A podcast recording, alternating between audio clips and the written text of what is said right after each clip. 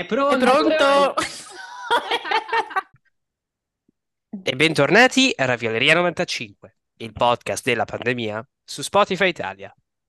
Episodio numero 132 e questa settimana facciamo gli auguri a Sasha Baron Cohen, che non so se è cancelled o meno, e E lui è un po' poi incancellabile, Sì, secondo me. sì, dite, sì. si salva, si Cioè, salva. Mm. no, nel senso che è una di quelle persone che, cioè, se dici Sacha Baron Cohen è stato politicamente scorretto, cioè, Tipo, sì, ovvio. non, non è che nessuno si, si scandalizzi, no? E poi facciamo gli auguri a un attore inglese che mi piace tanto, che si chiama Ben Whishaw, non so se avete presente di chi Certo che parlo. ce l'abbiamo presente. Bravissima No, io no. Zoe. Zoe è Sì, l'esperta pure di cinema. tu, pure tu, Greta, ce l'hai Ben presente. Wee. È quello che fa Q in eh, James Bond, è Oh, quello che in Cloud Madonna. Atlas, Sì, sì, eh, sì, sì, sì, sì, sì. Bright Star. Io ho Eh, beh, visto... mm, L'avete visto l'ultimo film? Io sì, appunto, vi spieghiamo, vi Eh, spiego perché lo pazzesco. cito, perché nell'ultimo, cioè da sempre in realtà, eh, questo attore inglese ha fatto produzioni indipendenti, robe un po' più da, insomma, blockbuster, ma nel- di recente qua nel Regno Unito si è proposto molto come attore chiave per produzioni queer, sia per la BBC t- serie TV che eh, quest'anno per un, un film che si chiama Passage? Eh. Passages. Passages, me. Passages. Passages. Passages. Sì. Abbiamo sbagliato eh, che io ho visto al cinema, non so se voi l'avete Anche io. visto. Io l'ho visto a Berlinale, Se no non scusate, se l'ho visto alla prima avrei... mondiale. No, l'hai visto, Con gli attori in sala, il regista in sala. No, non so se fosse la prima No. mondiale, ma sicuramente Ben era lì? Sì, sì, sì. siamo No. tutti. Ma più che altro c'era l'altro, Rogoschi, che è una delle persone, cioè proprio degli esseri umani più fisicamente affascinanti che esistano, cioè ha una faccia assurda. È Sì, super sì. Berlino lui. Super Berlino, Ma lui non è tipo francese? Sì, No, sì, è sì, però... tedesco. Ah no, è Ah, tedesco nella serie, è vero, è vero, cioè No, nel, è nel tedesco film. in in generale, anche nella vita, penso. Eh, Sembra una di quelle persone che ha sempre una faccia diversa. Cioè in ogni foto che vedo sembra una persona diversa. ha la faccia Matto, da matto Capitan in culo. Uncino. Voi cosa avete pensato di quel film? Io eh, penso che, meno male che l'ho visto al cinema, perché sennò non l'avrei mai guardato a Eh, casa. un po' sì, un po' sì. E, Io... Ah, non era male, però Eh, cioè io sono andata a vederlo ovviamente per Adele Mm. e, e, ovvia- e poi lei ha fatto questo, per- cioè quello, il commento che ha fatto il mio amico con cui l'ho visto è che lei era uno dei personaggi femminili peggior scritti della storia, cioè chi ha scritto questo film non ha mai incontrato una donna nella propria vita, no? E, e io Aspetta, tipo... perché lo eh, dici? Perché l'ho visto ormai un po' di tempo fa.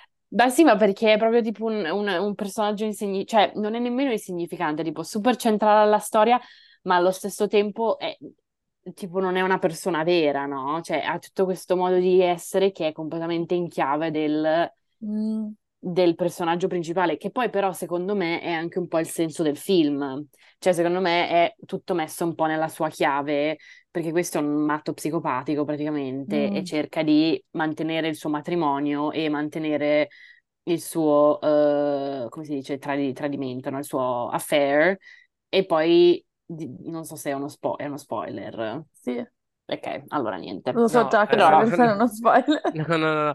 Ehm, no, allora, per i cari Raviol che non l'avessero visto, questo film eh, tratta di, di questa coppia, eh, coppia gay, eh, che, che insomma coppia sposata, eh, un regista tedesco e un tipografo inglese che, eh, insomma, questa non è uno spoiler, però appunto scoprono eh, la- quasi questa capitolo della loro relazione dove questa relazione si apre e subentra una donna. E da lì parte questa, questo viaggio personale quasi eh, della, della coppia. Io personalmente, allora, il film mi è piaciuto, ma ho trovato che sia stata un'occasione persa, nel senso che secondo me Sì, dovevano Mhm. fare molto più lavoro di di, di analisi e di mancava profondità uh, con i personaggi, cioè nel momento in cui Esatto. iniziavi ad affezionarti o a capire un po' di più e immedesimarti soprattutto in questi personaggi, uh, partiva, si, partiva, si passava a qualche cos'altro. Bellissima la fotografia, mi è piaciuta tantissimo la fotografia, mi è piaciuta tantissimo l'ultima scena in bicicletta. Um, peraltro, non so, non so chi me l'ha detto, ma quella scena, ad esempio, uh, non era stata uh, preparata. Uh, l'attore, questo attore tedesco, si presentava sempre sul set in bici. Il regista lo vedeva ogni mattina venire in bici e ha detto: No, aspetta, noi dobbiamo trovare un modo per inserire Uh, questo tuo essere ciclista in città nel, nel film e l'hanno fatto. E, um, Ben Whishaw incredibile, bravissimo secondo me, ma ripeto, un'occasione secondo me uh, che poteva offrire di più, ecco. Secondo me, però, se ti posso dire, io sempre, mm, diciamo che vedo sempre, spero sempre che sia tutto intenzionale. E anche una delle cose che avevo letto, cioè nel senso che molto spesso, non lo so, ehm, non so come dire, cioè sono, sono molto... Dico sempre, ma vabbè, ma era intenzionale questo errore, sicuramente. Cioè, secondo me, in realtà, eh, la struttura del film, che è appunto così di, ehm, così, ehm, quasi piatta volontariamente, è interessante e- ed è un aspetto che un pochino mi ha annoiato, perché è vero che non c'è l'identificazione a livello drammatico eh, gli snodi di trama sono fatti in maniera molto delicata, senza pesarci, eccetera, però mi è, dal punto di vista invece narrativo mi ha intrigato perché ho trovato che, mh, che fosse molto naturalistico in modo bello, impressionistico, Mm, senza, mm, mi piace questa ehm, osservazione. senza appunto Pretese. fare. Poi mh, il regista non lo conosco tanto bene, mi pare di aver visto uno o due altri suoi film e comunque questo è molto il suo tono, cioè non ha un tono da... mh, Infatti mi ha colpito molto il, il, anche il successo che sta avendo questo film, forse per gli attori, e perché è un po' lo stile suo, no? Questo, questo modo di, di raccontare l'amore privato ehm, senza trasformarlo in storione epiche, eccetera, ma essere molto... che può piacere come non può piacere, però secondo me è molto intenzionale. Un'altra cosa mh, che volevo dire su, su di lui è che ho visto un altro suo film alla Berlinale, ehm, che non mi ricordo come si chiamava, però in sala con me c'era Ralph Fiennes seduto a vedere il film. Adoro. Beh, eh, noi non sapevamo di questa tua Pazzesco. avventura cinematografica. Mi piace come ci scopriamo tutti assieme in diretta che appunto abbiamo visto questo film, tutti e No, ma non tre. era questo film, era ad un altro che Ah, era un c'era altro. Ah, ok, Ah. Sì, ok. sì, sì. No, Eh, questo io avessi detto questo. Beh, uno dei due protagonisti di, mh, di- di questo film eh, è appunto questo Franz Rogowski, che ha una faccia molto carismatica, eh, c'ha una faccia molto molto interessante che secondo me eh, azzecca molto bene il personaggio del film. E, mh, è un film che peraltro, Carriera Viola, se volete vedere, lo trovate su Mubi, si scrive Mm. Passages, non so pronunciarlo, però appunto eh, questo cast molto, ecco, mi è piaciuto molto che fosse un cast così ridotto, così eh, contenuto, no? Ehm, interessante, ecco, non necessariamente da cinema, ecco, se tornassi indietro non, non sarei andato necessariamente al cinema. Beh, secondo secondo me me tantissimo dal Greta, cinema. cioè Ah Io sì? casa quelli non che a casa ti l'avrei rompi proprio finito. Sì, coglioni. a casa sarei... avrei cambiato, avrei messo qualcos'altro probabilmente. Poi in realtà io sono abbastanza brava a finire i film anche quando non mi piacciono, però quello me lo immagino proprio come una roba che non avrei, non avrei finito da sola. Più che altro avrei tirato fuori il telefono, mi sarei messa a Sì, certo. scrollare, così. mhm. Esatto, esatto. Ehm, Ehm, Poi è interessante notare una piccola osservazione che questo Ben eh, Whishaw non è la prima volta che lo ritroviamo ah, sul grande schermo in una vestaglietta pigiama rossa. Non so se avete notato, ma nel film lui a un Sì. certo punto met- ha questa vestaglia molto leggera di colore rosso eh, che riprende in Mhm. maniera mh, diretta, indiretta, voluta, non lo so, un altro film in cui lui è si, si- veste in maniera molto, molto flamboyant con, questa, con questo pig- pigiama eh, eh, rosso. Ehm, non mi ricordo che film è questo qua Ah, mi che... sa che ritorna a Brideshead. Quello lì, esatto. Vero, vero. Beh, lui è un attore che mi piace molto. E sapete che è stato anche un modello di Prada? Ha fatto le campagne pubblicitarie Ah, per la, per la signora. Eh, io l'ho incrociato una volta qua a Londra chic, ma proprio chic. Lui, io ero a fare brunch e stava camminando a- su Broadway Market con un mazzo di fiori, cioè adoro. Adoro. proprio con una nonchalance da, da pochi. E sì, E quelle sono un po' le persone di cui io sono un po' invidiosa. magari sei la Cioè, prossima. Ah, wow. cosa? Magari sei la prossima eh, persona che magari renderai Che tu invidiosa incontri per strada. Sì, esatto, con un mazzo di fiori. Ma no, è che è proprio uno che, mh, cioè, lo vedi che sicuramente è proprio una persona cool, che fa una vita cool, che sì, ti va a fare il James Bond, ma ti va anche a fare l'indie. Cioè, proprio cazzo. Poliedrico. E anche in questa puntata, come avrete notato, Carri Raviola, non abbiamo ancora iniziato la puntata, ma ci siamo divertiti a perderci nel, nel discorso, ma è giusto così perché lo facciamo ogni volta. Eh, per quei pochi che non se lo ricordassero, siamo un podcast di disinformazione e di cultura Esatto. pop. Eh, incontro settimanale si cerca il giovedì, se non ci riusciamo il giorno dopo. Eh, siamo un podcast Internazionale. nazionale in collegamento da eh, Roma, ex Berlino, Londra e New York e anche questa puntata ci divertiremo a contestualizzare qualche notizia della settimana. Abbiamo fatto un po' di fatica a, a- a trovare qualche argomento di, di valore, però siamo riusciti e abbiamo individuato tre argomenti che vale la pena discutere dopo la nostra ultima puntata sulla settimana della moda milanese. E mh, dopo questa digressione su questo film che vi consigliamo di andare a vedere, lascio la parola a eh, Greta Mhm. che ci parla di, della- di una delle icone eh, di, di Zoe. Non parliamo di Lana Del Rey, ma di... Gwyneth Paltrow. Esatto. Devo dire che in realtà lei è anche una mia icona. Mi sono resa conto nell'ultimo periodo che eh, io provo grande amore nei suoi confronti per qualche motivo. Cioè, secondo me è una di quelle persone che è così problematica, è così palesemente tipo una pessima influence sul mondo, sulle donne, eccetera, eccetera, che ormai tipo è andata così tanto in avanti nell'essere tossica che è tipo ribaltata indietro ed è diventata iconica per me. È tornata ormai, indietro. esatto, ormai un po', di- un po', un po' alla Lana, se posso dire, se posso No, non permettermi, ti no? Ok. No, io ne ho un'altra, io Tutto ne ho un'altra. diverso. Sapete un'altra che ha fatto lo stesso percorso? Chi? Az- Azealia Banks.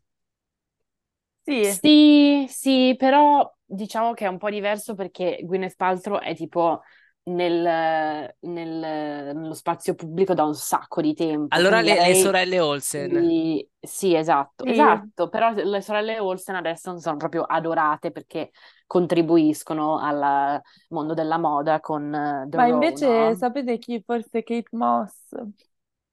Sì, un po' esatto, Kate Moss. Interessante, mi sembra...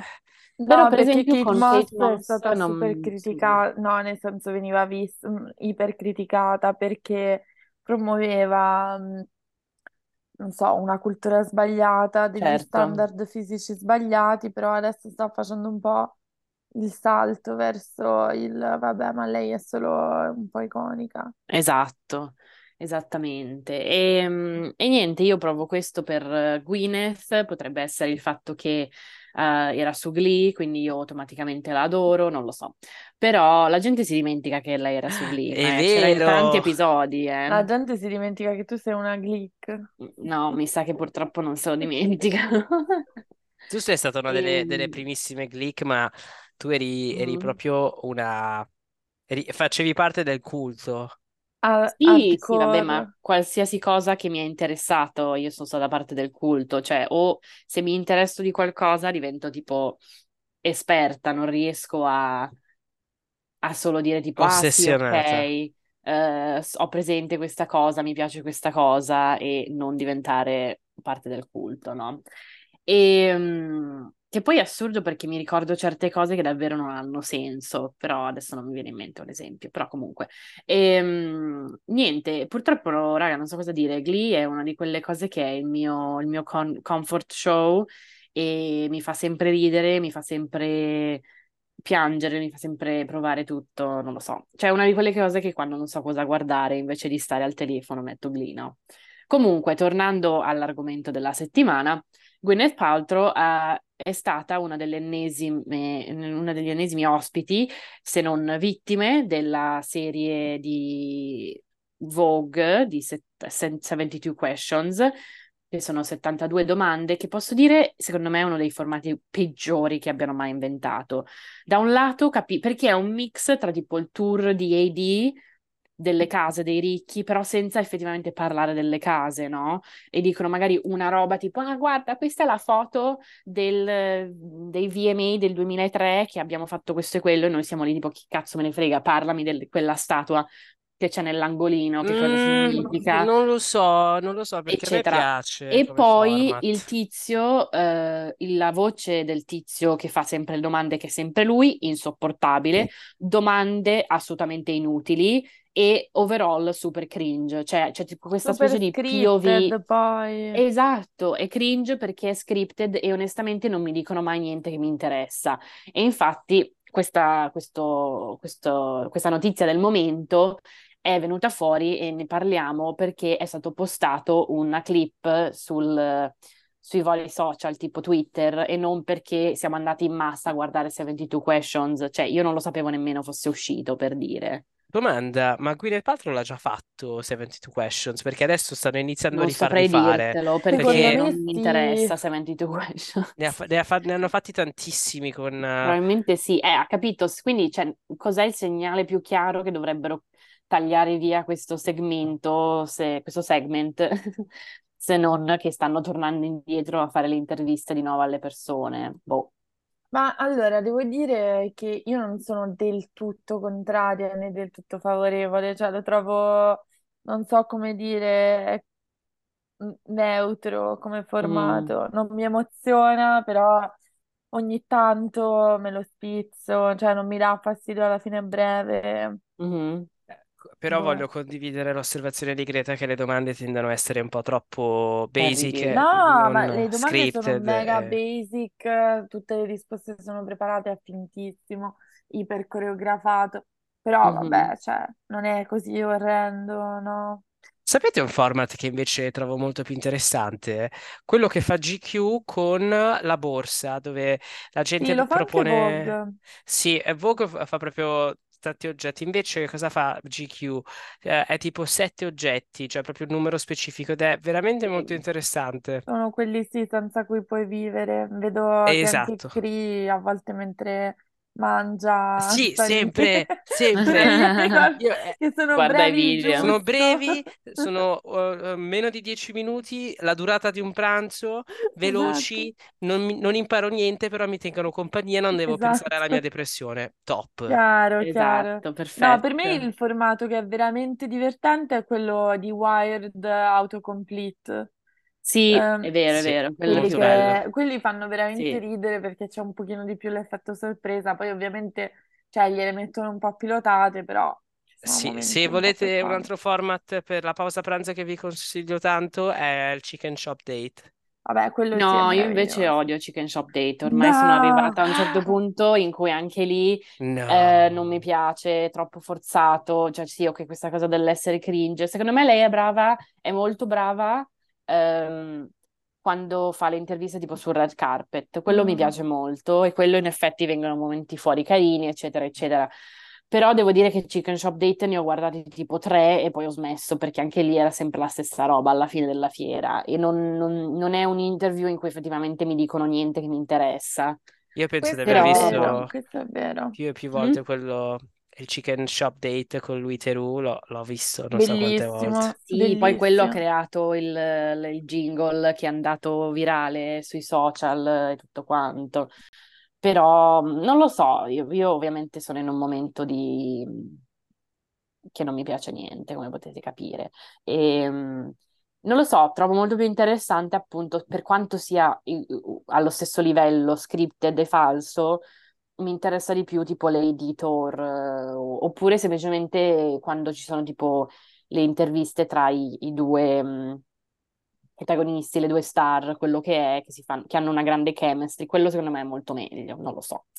Però poi sono io. Ehm, Cos'è che... sa- Ah sì, giusto, stiamo parlando di Gwyneth Paltrow, Mm. che tra l'altro abbiamo detto 72 questions, in realtà sono 73, ho sbagliato. E, mm, quindi è ancora peggio. E niente, quindi non so se sia la seconda che fa o cosa, però ha fatto La questa... prima, stranamente la Ah, prima. ok, questa è Sono la prima sorpreso. In cui appunto ci porta in giro per la casa, ci ris- risponde a queste domande inutili fatte da questa voce fastidiosa, finché arriviamo a un momento in cui attraversa le porte della sua casa, entra nel giardino, ovviamente casa stupenda, bellissima, top, wow, e eh, vediamo la telecamera che scende in basso e inquadra qualcosa sul, eh, accanto, diciamo, al... come si dice, ha tipo il, il marciapiedino che c'ha in, in giardino, che poi è circondato di piante, tutto quanto, e vediamo una cosina dorata che viene usata come fermaporta. Eh, quando ci avviciniamo di più, notiamo che questa è la sua statuetta dei, eh, degli Oscar, il suo Academy Awards. Eh, finendo poi il video, c'è il- la voce cringe che dice: Ah, quello che cos'è? E, mm, e lei è il tuo, il tuo Oscar. E lei fa: Ah, sì, la mia statuetta, il mio porta. No, ha detto il mio porta. ehm, ferma porta eh, funziona benissimo. ah, ah." E poi niente, vanno avanti. Questa cosa finisce qui. E voi vi dite: Ma raga, siete davvero così malati di mente che state a parlare di questa- questo clip di 10 secondi, nemmeno 6 secondi di Gwyneth Paltrow che parla del suo fermaporta?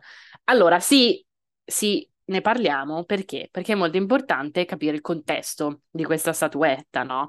Eh, onestamente non mi ricordo per che cosa l'ha vinta, i- come, come il Per film. Shakespeare in Love. Esatto, mi ricordavo fosse una roba tipo eh, Period Piece per Shakespeare in Love, che io onestamente non ho visto. Non so se Zoe vuole fare un mini Cosa? review. No, Beh, è un pe- o forse merda. sì, ma... Sapete perché io l'ho sì, ma tanto visto? tempo fa, non lo so. Me l'hanno Perché? fatto vedere a scuola. Ah, per inglese a Eh, sì. scuola! Sì, Ma alle Sì, sì. medie? sì, alle No, al medie. liceo. No, Ah, io mi sa alle medie. eh, Era... se Zoe l'aveva visto al liceo, alle medie l'avevo visto anche io, semplicemente No, no, al, ricordo. al liceo. Scusatemi.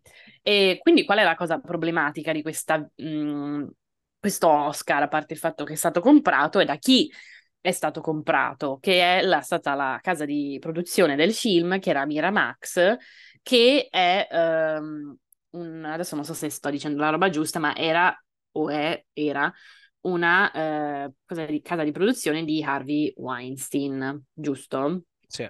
Ok, perché io mi ricordo che aveva Weinstein Pictures, però prima immagino aveva, era a Miramax, no? O aveva Miramax. E, e niente, mh, spero che non, vi- non dobbiamo, spero che non dobbiamo ricordarvi perché questa cosa sia agghiacciante e che cosa c'è di male con Harvey Weinstein, no?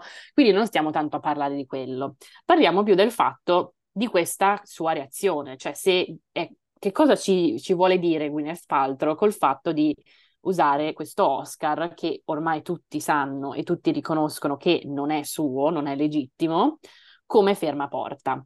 Eh, Christian, tu avevi detto inizialmente ti sembrava una cosa tipo sbagli- cioè, tu hai avuto una reazione negativa a questa cosa, Io giusto? negativa, negativa perché secondo me è una mancanza di rispetto. Mancanza di rispetto perché questa statuina rappresenta tanto dolore, tanto dolore non tanto perché insomma sia solo colpa sua, ma perché capisci che fa parte di un problema molto più ampio, che io ad esempio ho avuto occasione di uh, insomma, imparare tramite il film She Said, che è uscito l'anno scorso. Non so se l'avete visto, ma parla Sì. dell'investigation del New York Times su Weinstein. Mhm. E in, questa- in questo film, con ehm, la Mulligan, molto, molto bello, ehm, intravedi anche appunto il, ehm, gli scandali intorno a, a Gwyneth Paltrow e Harvey eh, assieme. E proprio uh, perché insomma questo, questo oggetto rappresenta qualcosa di molto brutto, io l'ho trovato veramente di cattivo gusto perché eh, lei è, è, insomma, è collegata a questo capitolo tragico, no, dell'intrattenimento americano e, e ho trovato veramente eh, di poco gusto e soprattutto non necessario perché poi vai a creare un hype su una frazione di secondo di un'intervista eh, senza alcun senso. Un'ultima cosa da aggiungere. Eh, io eh, avevo visto anche un, un, eh, penso, ecco, durante una delle mie pause pranzo, Vox, un altro grandissimo canale YouTube per questi video da 10 minuti bellissimi, aveva fatto poi anche un'investigation su come tipo Miramax ai tempi, prima della cerimonia degli Oscar, avesse praticamente eh, fatto harassment nei confronti della giuria della, dell'Academy con pubblicità, con viaggi, cose, pur di convincerli a votare uh, Gwyneth. Quindi quell'oggetto Sì. rappresenta veramente una, una, un capitolo molto molto triste, molto brutto. Uh, che andrebbe semplicemente ignorato. Avrei- l'avrei trovato molto più di, di cattivo, cioè meno di cattivo gusto se l'avesse, non so, o ignorato totalmente oppure lasciato in bagno, come fanno tanti, ma non lì per terra così. Beh, ma in Allora, bagno, io scusami, se posso dire una vai, vai. cosa, ehm, allora innanzitutto Gwyneth stessa ha parlato del fatto delle pressioni ricevute da Weinstein, dal fatto che anche per lei è stata, è stato insomma mm, una situazione complessa, quella che lei comunque era in una situazione estremamente privilegiata e, e, insomma non ha- non- non le sono successe cose che sono successe ad altre persone, ma che comunque anche lei ha avuto Esatto. una, una situazione, diciamo, difficile in quel Mhm. caso. Ehm, e poi, secondo me, tenerlo in bagno è tipo la cosa che fa la gente che è fiera di quello che ha fatto. Esatto. Invece, secondo me è così, cioè lasciarlo tipo nel fango in giardino come fermaporta dicendo non è, cioè è una cosa, è un oggetto poco importante. Ci sta un sacco, cioè perché o lo butti, però ti pare che butti un Esatto. Oscar alla fine, però Buttare è l'Oscar è peggio. l'importanza che si merita. Non lo so, cioè, eh, fermaporta in casa, io ti avrei detto una caffonata, ma fermaporta in giardino è troppo iconico. Mm. Hai detto esattamente tutto quello che volevo dire io, dal eh, appunto anche sp- appunto io mi ricordo dal, in generale dalla storia, ma anche dal film She Said, che appunto anche lei ha, eh, cioè non è, non era lei complicita a- o complice, complicit con, eh, complice. complice di, di Harvey Weinstein e di tutto quanto, no? Cioè comunque ovviamente lei aveva una posizione diversa, però nel, nel film proprio lei parlava con il New York Times o il giornale, insomma, di, di cui, di cui si parlava. Beh, comunque, e poi anche della cosa del bagno, esatto, cioè secondo me le celebrità mettono i vari premi, lo fanno di solito quando ne hanno tantissimi, no? Eh, tipo ho visto di, di recente dei pezzi del editor di John Baptiste, che se vi ricordate ha fatto tipo un mega sweep ai Grammy ed erano tutti scioccati perché nessuno sa chi fosse e lui appunto le aveva in bagno e oltre che in altri punti della casa, però appunto è molto più un vantarsi metterlo in bagno perché quando sei ospite vai in bagno, stai seduto lì, che cosa guardi? Ovviamente guardi all'Oscar o il premio, quello che è, no? Quindi metterlo in bagno non è un segno di di, di non apprezzarlo, anzi. E come ha detto Zoe, esattamente, cioè usarlo come fermaporta, secondo me, è il suo messaggio che può dare lei, che non sia appunto quello di buttarlo via, ma è il suo modo di eh, sminuire l'importanza dell'Oscar, cioè lei si rende conto appunto che eh, non è un Oscar vero e quindi lei lo usa semplicemente, lo riconosce come un oggetto pesante che lei ha in casa e quindi lo mette come fermaporta. Esatto, poi in giardino ancora più iconico. E quindi niente, come, come al, al, solito, Gwyneth Paltrow riesce ad essere il suo... Ehm, non so nemmeno come descriverla, cioè tipo è super chic e super diabolica allo stesso tempo, però io continuo ad adorarla e non lo so, cioè mh, sicuramente è una persona di merda, però io l'adoro. Uh, una domanda per voi due, voi dove terreste il vostro Oscar in casa? Nella casa che ho adesso, eh, tipo sul... Ups, scusami. Nella casa che ho adesso, sulla libreria, perché è un po' l'unico spazio. Mhm. Sì, secondo me tipo su una libreria, su un, cioè in un punto dove si vedono ma che non sono troppo tra le palle. Oppure se sei ricco e hai tipo la stanza, sai tipo, o se sei un, un Grammy, no? Se hai il recording studio o la stanza col pianoforte in casa, nella stanza, tipo la stanza della musica, no? Però, boh, non lo so, sono problemi che non ho. Sì, esatto, cioè nel senso mh, mi trovo d'accordo con Greta, se penso al mio spazio ti direi o tipo su, vabbè, mh, adesso ho questa ribaltina svedese come scrivania di cui vado molto fiera, è stato un, un ottimo find di Facebook Marketplace, forse lo metterei sulla ribaltina, però insomma un po' precaria come, come situazione. Oppure sulla libreria, però non lo so, cioè secondo me è cafonissimo. L'unico modo è scavallare sul- dall'altro lato del cafone e fare tipo Giorgio Moroder ai- a Sanremo che era su Zoom con, in collegamento Zoom con dietro come sfondo una mensola con 54 Grammy, Esatto. che è un Oscar che era troppo iconico. Mhm.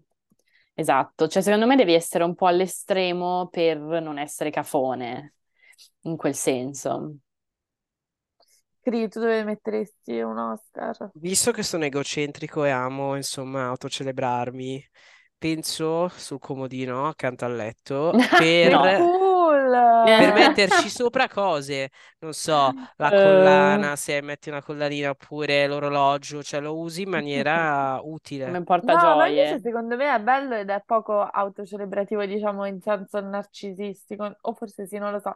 Vabbè, comunque, perché, cioè, se lo metti sul tuo comodino, è la è la- è il luogo della casa che magari le persone che vengono a trovarti vedono di meno, Certo, no? certo. Quindi, secondo me, è più una cosa per te e comunque ha stile metterci intorno le collane, quindi ottima cosa, bravo Oh, Cri, E buon porta posto. orologi, però devo Ah, ammettere che se potessi scegliere un premio, penso che le statuette più belle siano quello dei BAFTA, perché è una maschera devo molto molto googlare. bella, Ah, ho cioè capito. Mm. BAFTA molto bello, e poi mi piace tantissimo il Leone di Venezia.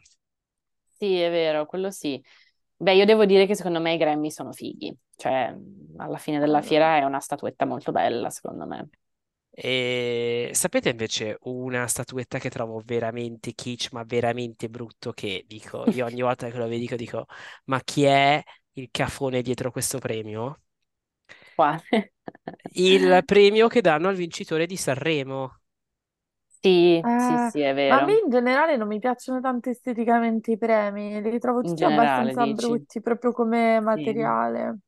Beh, eh, la bruttezza di quello di Sanremo è dovuta al fatto che include questa palma con queste foglie verdi incredibilmente trash, secondo Sì, me. no, è proprio trash. Super E, trash, quello e Oddio, non è fatto orribile. abbastanza bene, secondo me, per... cioè sembra una roba fatta tipo, sembra un modellino fatto dai, dai bambini. Sì, è orrendo. Sembra fatto con la carta della. Ferrero Rocher. Esatto. E Esatto. ovviamente la statuina più bella di tutte rimarrà sempre quella della donna nuda di Fleabag. Vero, sì, giusto? totalmente. Esatto, sì. Mhm. Ah, non lo E so, niente. No, volevo quindi chiederti una cosa, scusa. Greta, se ti spiace un po' espandere su questa osservazione molto interessante che hai fatto su questa cosa che Gwyneth Paltrow sia partita bene, poi sia diventata super tossica per poi ritornare, cioè talmente tossica che adesso è accettabile. Come mai? Spiegaci. Beh, perché lei è partita, no? Sai, come un po' tutte quelle che sono iniziate nel- negli anni, boh, sì, 90, sono diventate famose, no? Molto bella, molto chic, molto beauty del momento e tutto quanto. E poi alla fine, secondo me, no, oddio, adesso non mi viene in mente proprio la sua film, la sua serie Mm. di, di film, no? Però secondo me comunque ha fatto abbastanza tante cose, diciamo, da essere abbastanza un, un po' è un'icona da quel punto di vista, no? Ci ha fatto tanti boh, film importanti, cioè ha fatto mm, le cose più serie, le cose più tipo commedie, i Royal Tenenbaum, cioè giusto per quello a livello di icona e iconografia proprio. Cioè, super top, poi se è colpa sua o no, chi se ne frega. E, e poi ovviamente ha fatto anche gli Avengers, quindi comunque ha, ha, ha tapped in, in, in, un mercato completamente eh, diverso e enorme, tutto quanto, no? Ehm, e poi ovviamente, vabbè, poi ovviamente Glee, però... E poi è diventata tossica per tutte le sue eh, questioni di, eh, di riguardo, diciamo, all'estetica, al cibo, al- alla salute del corpo, eccetera, eccetera, che ehm, ha, ha diffuso, cioè e- era una delle, diciamo, eh, più grandi icone del- dell'anoressia in un certo tempo, senso. Ed il problema, secondo me, è che lei ha continuato a fare queste cose in maniera molto esplicita durante gli anni eh, 10, no? 2010, 2015 fino al 2020, cioè lei non ha mai smesso di promuovere eh, un eating disorder essenzialmente, no? Ehm, e, oppure tipo parla di queste, cioè se c'è tutto il, il suo brand Goop in cui ci sono questi, questi È un cult, va detto, perché è come e- dire esatto, che è un cult, però alla fine della fiera, cioè tipo sono tutte queste creme, queste cose estetiche che sono strane, sono tutte fanfa, diciamo, no? Quindi lei è una di quelle persone che si rende conto che piace per l'estetica e che quindi ha capitalizzato un sacco su questa cosa in maniera negativa, ovviamente, no? E, ehm, e poi ha fatto scandalo, cioè lei è una che cerca molto appunto lo scandalo, nel senso che lei si dice di essere persona tipo, sai, come si dice, holist, no, com'è che si dice? Tipo, sai che vogliono mangiare bio, vegano, tutto molto locally sourced, molto healthy, eccetera, eccetera. Eh, però poi, per esempio, vende la, la can- candela che, che non so come sia la forma, che in qualche modo sembra la sua vagina. Non so se era- non mi ricordo cosa fosse che sembrava, che tipo lo- l'odore della sua vagina, che è una roba raccapricciante, onestamente. E, e quindi lei ha molto Era una tipo candela. la candela, sì, ma che cos'è che era? Che aveva l'odore eh? o che sembrava la vagina? Non me lo No, eh, ricordo. mi sa che si chiama The Smell of My Vagina, no? Ok, sì.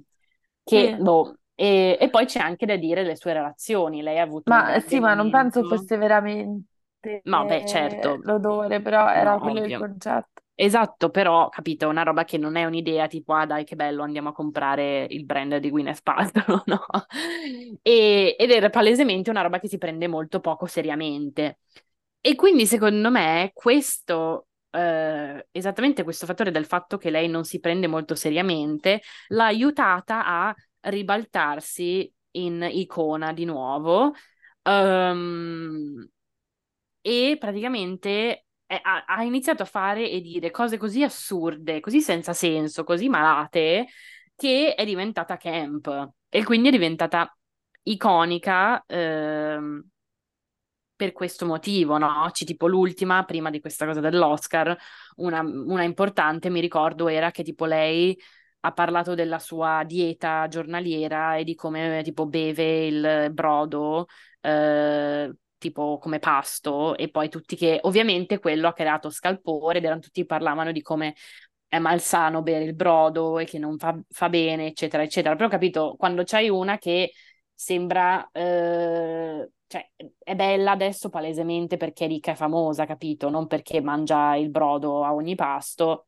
Fa quasi ridere, è come una parodia di se stessa in un certo senso. Ecco, ecco, mi piace questa osservazione, che essere parodia di se stesso, di te stesso quasi ti permette redemption, nel senso che ti permette di andare, andare al di là della critica che magari può farti Sì, l'opinione pubblica.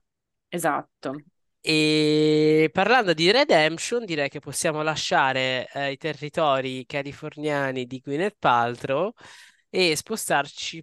Allora, eh, parliamo di, parliamo di Taylor Swift, ehm, della nostra cara Taylor, che si è di nuovo pubblicamente fidanzata con un giocatore di football americano di nome Travis Kelce, che a quanto pare è un giocatore di football famoso, certamente non per me. Ehm, ma comunque questa relazione sta facendo un certo scalpore. Io ehm, non so se questa relazione sia PR, sia finta, sia vera. Sembra che stia portando un sacco di attenzione alla, all'NFL, alla National Football League e che quindi ci sia, eh, ci sia la possibilità che si tratti di un qualche tipo di accordo commerciale, visto che a quanto pare nessuno fa girare l'economia come Taylor Swift. Ma io ho letto una teoria molto interessante. Letto, ovviamente per letto intendo, ho visto su un TikTok, Visto su TikTok, esatto. una teoria molto interessante sulle ultime relazioni pubbliche di Taylor Swift. E io di questa vi volevo parlare. Perché, come ricorderete, visto che ne abbiamo parlato a lungo nel podcast, lo scorso, la scorsa primavera Taylor Swift si è messa con Matty Healy, frontman dei 1975. E adesso Taylor eh, si è messa con questo Travis Kelce ed è andata ad una sua partita con i Jets. Queste due parole, no? 1975 e Jets, Mhm, sono Sì, quello su cui ci dobbiamo concentrare. concentrare.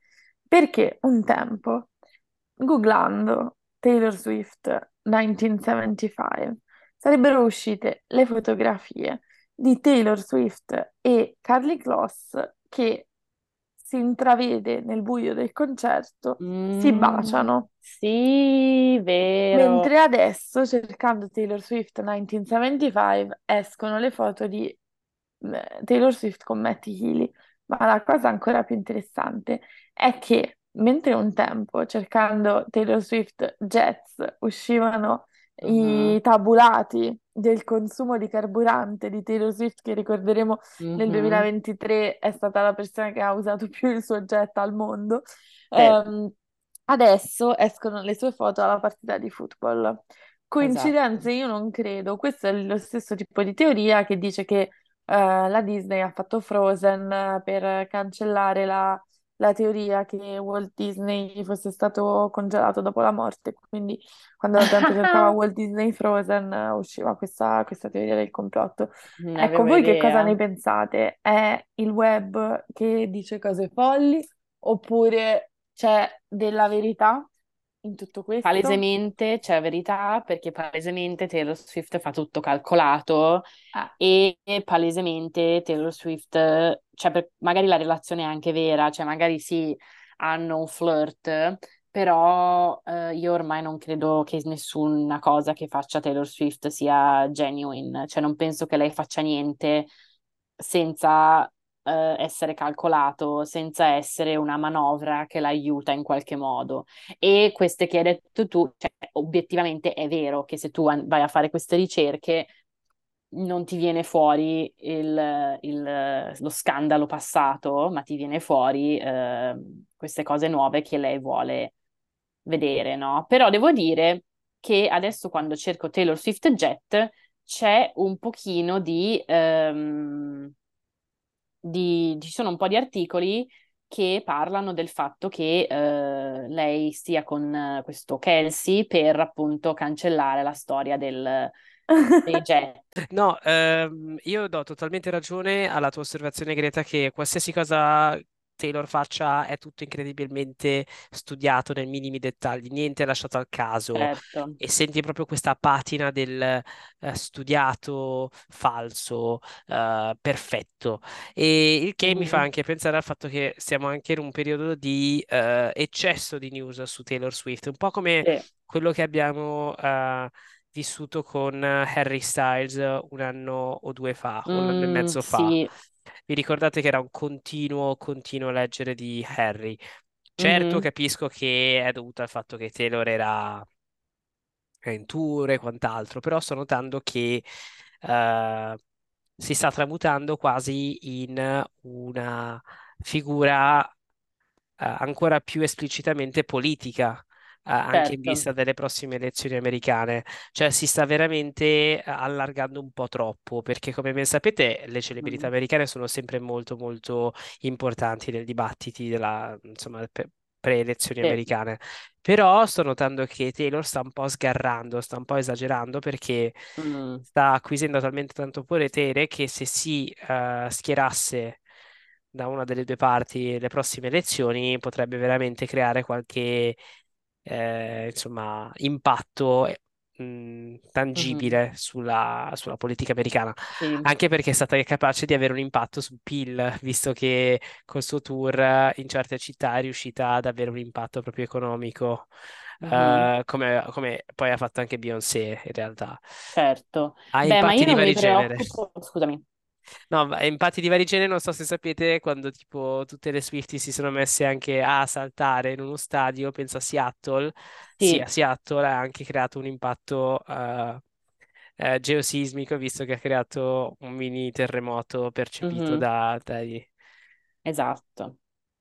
Sì, ehm, secondo me allora non c'è tanto di cui preoccuparsi dal punto di vista di eh, per chi andrà a votare, perché onestamente ormai lei si è dichiara- dichiarata feminist, si è dichiarata eh, liberal, no, liber- liberal, leftist, quindi da quel punto di vista, cioè, lei non potrebbe mai adesso andare indietro e stare con una persona conser- conservative, no? O della destra. Però quello è verissimo, lei ha un grandissimo impatto su tutto quello che succede nel mondo e ehm, questa è una cosa insignificante, però comunque è interessante notare come io adesso sono sul suo Instagram, che non, non seguo, e eh, lei ha limitato i commenti su Instagram, cioè la gente non può più commentare. E non lo so, cioè secondo me questa è una cosa abbastanza interessante, ecco, e la trovo parzialmente sospetta perché lei ha così tanto questa importanza del, del rapporto con i fan, di come lei è la, sua, la migliore amica di tutti i fan, no? E quindi il- questa, questa specie di scudo su Instagram un po' la distacca, ecco, quindi non lo so, non lo so. Però detto questo, sì, io non credo che lei sia una persona che ha, ha nemmeno, cioè non ha una relazione senza avere qualcosa che le dà più successo, ecco. State attenti, anche perché probabilmente lui sarà protagonista del suo primo, prossimo album. Mhm, Ehm, Esatto. Ma non vi preoccupate perché come al solito noi abbiamo un paio di celebrità nel mondo della musica di cui parliamo spesso e sono certo che più in là torneremo a parlare di Taylor. Eh, detto ciò, vogliamo concludere questa puntata con una veloce contestualizzazione di mh, qualcosa di molto interessante su Netflix. Noi ogni tanto sì, ne parliamo, parliamo di, di produzioni, ma non sempre, anche perché se mi date ra- ragione eh, possiamo anche dire che insomma Netflix nell'ultimo periodo è diventato incredibilmente banale, una continua ripetizione degli stessi format, eccetera, eccetera. Quindi è anche eh, raro ehm, vedere eh, contenuti Netflix eh, andare in tendenza eh, e diventare argomento di dibattito pop. Ehm, e l'ultimo argomento pop eh, da casa Netflix è stata questa docuserie ehm, su David Beckham. Eh, sono quattro puntate che sono state insomma rilasciate questo weekend e adesso tanti ne stanno parlando. E tanti ne stanno parlando e eh, ho notato un paio di eh, cose che vale la pena discutere.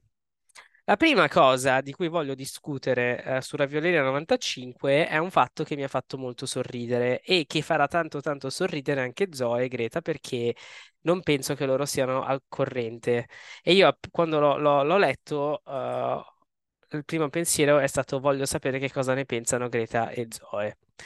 Questa docuserie, eh, ripeto, il, model- il, il format della docuserie eh, bio, biopic va tantissimo su, su Netflix, cioè tutti l'hanno fatto, tutti continuano a farlo. David Beckham l'ha fatto e ehm, questa docuserie è stata diretta da una persona molto speciale. Molto speciale, non so se Greta o Zoe lo sanno, ma io sono rimasto totalmente scioccato.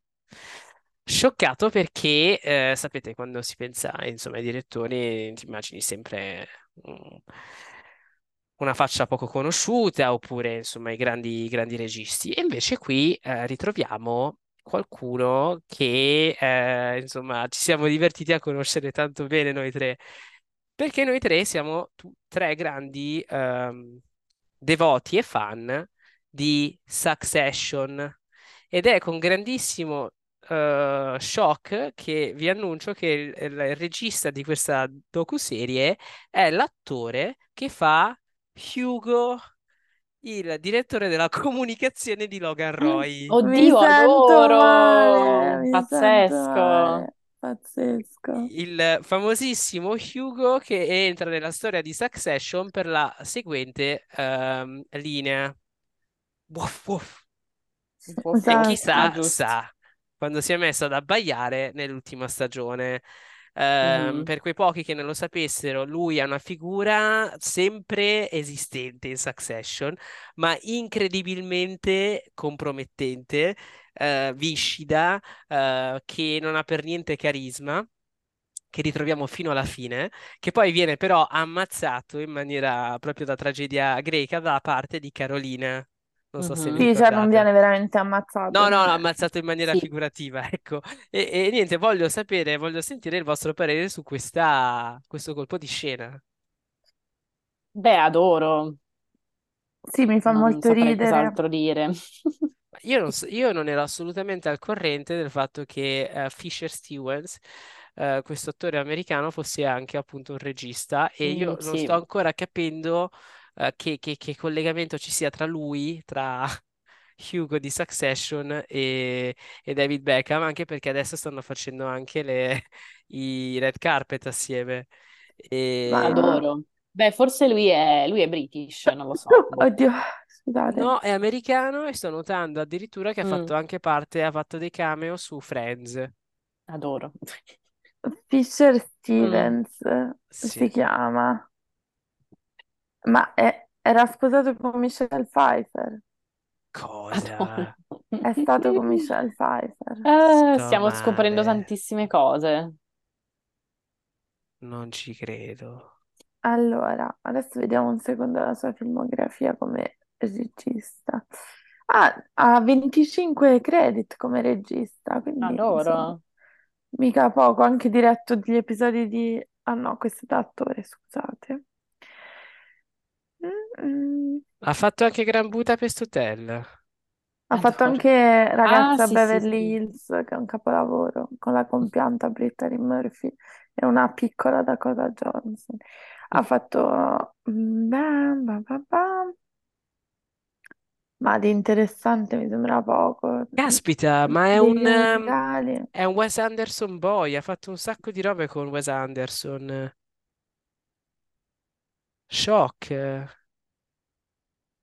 Sì, ha fatto anche The French Dispatch, ha fatto anche Isle of Dogs, in Gran Budapest Hotel è il receptionist dell'hotel, uno dei, e, e poi sì, regista. Io produttore, sono molto Esatto. molto... eh, sor- e anche ha vinto un Oscar. Wow, per Incredibile. cosa? Per il miglior documentario nel 2009, The Cove. Ammazza. Comunque ha 19... No, no, no, no. Ha 19 nomination in totale di tutti i premi. È stato anche nominato a Cannes. sempre per un documentario. Mazza. Quante cose. Diciamo che il caro Quante David e Victoria cose. l'hanno vista lunga, anche perché escono fuori molto bene da questa docuserie. Una docuserie che eh, è riuscita a evitare di cadere nel dimenticatoio, perché oramai Netflix produce talmente tanti documentari su celebrità che se ne parla veramente poco. E invece in questo caso eh, sto leggendo di recensioni ottime. Eh, tutti dicono che è fatta molto bene perché sono riusciti a equilibrare una parte più scritturata, insomma, dove si vede proprio che cercano in tutti i modi di mantenere un certo tipo di tono, e eh, parti invece eh, nuove che il grande pubblico vuole, insomma, avere più informazioni a riguardo, tra cui ad esempio uh, qualche scandalo, um, quale ad esempio quello del 2004, quando ci fu un affair tra David Beckham e una tipa e altre questioni amorose molto personali. E eh, sembra insomma appunto che. E poi in particolare è andata virale questa scena. Questa scena dove eh, c'è Victoria Beckham che viene intervistata. Viene intervistata e eh, inizia a parlare della sua infanzia, della sua, insomma, dei suoi tempi d'oro quando era ancora, viveva ancora con la famiglia. E lì avviene qualcosa. Avviene qualcosa di incredibilmente inglese eh, che si collega anche in maniera parallela con certe di- discussioni che abbiamo avuto parlando di Barbary. Cioè, eh, Victoria Beckham c- cerca di proporsi come eh, ragazza della working class che si è creata una sua fo- fortune da sola, un po' questa figura della self-made woman che è riuscita, insomma, a fare quello che è riuscita a fare. E parlando viene bruscamente interrotta da David che le fa una domanda molto molto netta e molto semplice, chiedendole: Ma tu, eh, quando appunto eri giovane, tuo padre come ti portava a scuola? E lì, eh, messa alle strette, Victoria Beckham deve ammettere che viene, portata in macchina, non in una macchina normale negli anni Ottanta.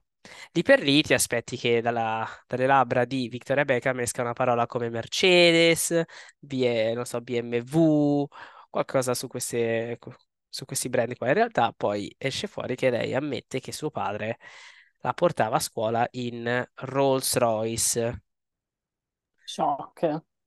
Beh, shock, ma non shock. E non a caso Perché- era Posh Spice, cioè... Esatto, è quello che stavo per dire. Sì, ma Eh, è difatti. assurdo che lei cercasse in qualche modo di definirsi working class quando era nota come Posh, Posh Spice. Però si allinea molto bene con questa tendenza non tanto nuova perché c'è sempre stata, noi siamo anche noi cresciuti intorno a comunisti con Rolex, però ehm, è un, è un- è un argomento incredibilmente delicato per, una, una questione incredibilmente de- eh, delicata per gli inglesi. Come vi dicevo anche nella puntata di Barbary, la propria identità sociale è qualcosa di incredibilmente personale e la gente della classe diciamo così, proletaria, la working class, ci tiene tantissimo a ehm, non permettere a persone non della working class di appropriarsi di quel tipo di, eh, eh, di eh, realtà, ecco. E, e David Beckham ha a suo favore il fatto che lui è effettivamente un ragazzo della working class, perché è un ragazzo che viene da un certo tipo di famiglia, ehm, e non, non viene dalla nobiltà inglese, non viene da un certo tipo di uh, upper middle class, eccetera, eccetera. Ed è stato molto interessante vedere come questo- questa clip è andata virale perché ha permesso uh, discussioni molto più ampie che sono andate al di là della, della, della docuserie. A me è piaciuto anche un po' la riflessione che c'è stata sul fatto che mh, appunto David Beckham eh, ha lavorato tantissimo per eh, eh, ottenere tutto quello che ha, eccetera, e poi ha un figlio come Brooklyn Beckham con il suo libro di fotografie. Sì, che è un nepo baby, cioè è tipo una vergogna per i È nepo tipo il baby del peggior nepo mondo. baby di tutti. Cioè, Ma sapete che cioè- secondo me si sta sempre più direzionando verso ciò che eh, discutevamo prima con Gwyneth Paltrow, cioè Praticamente... È vero, è vero, sta quasi diventando iconico Sì, perché Brooklyn. Brooklyn è talmente disperato e sfigato, visto che non ce l'ha fatta come fotografo, non ce l'ha fatta come cuoco, non ce la sta facendo come influencer, adesso si sta proponendo come il marito di eh, Nicole Phelps. Ehm, è diventato una barzelletta di se stesso a un livello tale che oramai fa tenerezza. Cioè, io non so se vi ricordate, ma io ho fatto, ho fatto delle uscite dove ho- gli ho dichiarato morte, no? In qualche puntata. Invece ora mi fa talmente tanta pena e rabbia Sì, e tristezza che quasi non mi dispiace vederlo, mi fa sorridere. sì, sì, sì, sì. Perché Mm, oggettivamente io eh, non so che cosa faccia, non penso che neanche lui sappia cosa faccia e non no. importa, lui è lì, eh, fa, Mhm. il- fa il marito e è lì. Esatto, adesso fa il marito. E Beh, ripeto, però onestamente io non riesco a provare così tanta pena per uno che fa il ma, marito alla fine della fiera, cioè sarebbe bello. eh, secondo Google lui è un former model e un Boh, socialite. Ecco, socialite è più adatto, ecco. E, però capite cosa intendo? Che oramai fa, fa talmente sorridere come, come realtà che quando io lo vedo mi fa ridere, cioè mi fa Sì, veramente sì, è tenerezza. vero, è Sì. vero, è vero, perché è veramente un po'... Cioè, non lo so, probabilmente se vedessi una, una sua intervista mi starebbe più sul cazzo, però non lo so, mi fa ridere comunque, Ma è anche che tutti lo perché vediamo come il peggiore di tutti. ha anche una faccia un po' paccioccosa simpatica, non so Sì, come dire, non ha la Mm, faccia beh, del, oddio. del, mm, del modello antipatico, non lo so, Eh, anche perché pian pianino si sta, secondo me, sempre pian pianino eh, mettendo da parte perché vogliono fare sempre più spazio al nuovo Nepo Baby, che in realtà sembra molto più Nepo Baby, che è Romeo, che è Mhm, tra sì, l'altro Beckham, perché questi qui sì, crescono, noi stiamo invecchiando. Romeo esatto. Beckham, che è nato quando noi eh, avevamo 15 anni, adesso ne ha 21. Madonna. Mm, cosa? No, non è nato quando noi avevamo No, 15 no, anni, per dire. E, per e adesso dire. anche Romeo Beckham gira con eh, una fidanzatina che ricorda molto Nicole Phelps, quel genere lì, Mm. insomma. Lui me lo sono completamente perso, Romeo Beckham, però insomma sono contenta che esista. È un po' tipo, fa un po' più il ball boy in un certo senso, Sì. cioè molto più appunto Gen Z perché c'ha tipo il baffetto, i tatuaggi, non lo so, ha queste vibe un po' più, ha una vibe un po' piratesca, diciamo, e lui invece fa, cioè cerca di fare il calciatore. Ecco, Ah, ecco. Sì. E l'altro fratello invece è Cruz Beckham, eh, lui ne ha 18 di anni. E poi abbiamo la più piccola che è Harper, se non sbaglio, che però penso sia una minorenne. Sì. Harper Beckham, speriamo sia eh, una minorenne perché lì inizio a preoccuparmi. Sì, ha 12 anni, Mm. dai. Ecco. E, Mm. ma anche lei è- ha- sta avendo una crescita ehm, simile a quella di- della figlia di Gwyneth Paltrow e Apple, perché la stiamo già Ah, ritrovando in prima adoro. fila alle sfilate, quindi Ecco, un'altra cosa importante che ha fatto Gwyneth Paltrow che la dimostra, la porta come icona è creare Apple, perché Apple ci ha dato molto di più nella sua unica appearance di quanto ci ha dato la figlia di Kate Moss, che è tutto Sì, è dire. vero. Ecco, Kate- la figlia di Kate Moss, Lila, rappresenta eh, la versione cattivissima, non cattiva, proprio antipatica, ecco, antipatica dei Nepo Babies. Invece eh, Brooklyn Beckham si sta diventando un po' un- una mascotte, uno un po', insomma, da non odiare troppo, ecco, Mm, perché mi fa talmente tanta pena che mi fa tenerezza. esatto, è È così vero. sfigato.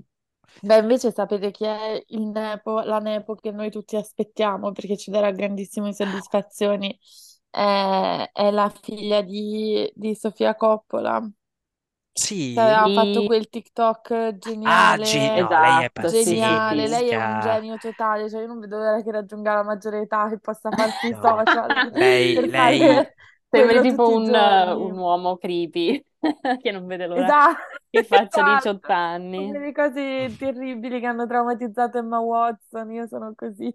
Aspetta. Esatto. No, perché eh, ascoltatori, se, mh, adesso prendetevi un minuto per cercare il TikTok della figlia di Sofia Coppola che era stata messa in punizione e prepara la pasta, che è Sì. tipo mm, l'opera migliore uscita dai Coppola. Veramente, veramente Ah, iconica. È la sua ricetta della pasta, pasta alla vodka. Penso sia uno dei TikTok più esatto. belli che io abbia visto di recente. È bellissimo anche con il marito della babysitter eh, che ha un ruolo, il cane, cioè ci sono Esatto. tutte delle cose meravigliose. Un genio. Totale. quale... non ce l'ha più l'account, No, no, cioè lei praticamente l'ha creato, ha fatto quel video E e l'hanno e cancella. l'ha cancellato, cioè gliel'hanno cancellato perché effettivamente lei Eh, non ha il permesso di stare sui social. Ecco, quale, adoro. quale modo migliore per finire questa puntata? Perché avrei continuato a parlare di Beckham, ma non c'è modo migliore se non concludere con eh, la vera Nepo Baby che merita le nostre attenzioni, che è appunto la figlia di Sofia Coppola, eh, che, Veramente. che, insomma la figlia Romy ha fatto questo TikTok a marzo, finito sul New York Times. Boh, E io, io supporto, io dico sempre che è bello, che la vita, la vita è troppo corta per non eh, rovinarsi i capelli. io non sono intraprendente, sono noioso con i miei capelli. Vabbè, ma tanto li tieni corti. Però, come dice Fleabag, Hair is everything. Mhm, esattamente. vero. Va bene, cari ascoltatori, grazie di averci ascoltati e come ogni settimana vi auguriamo una buona fine del mondo. Buona fine del mondo. Lavatevi le mani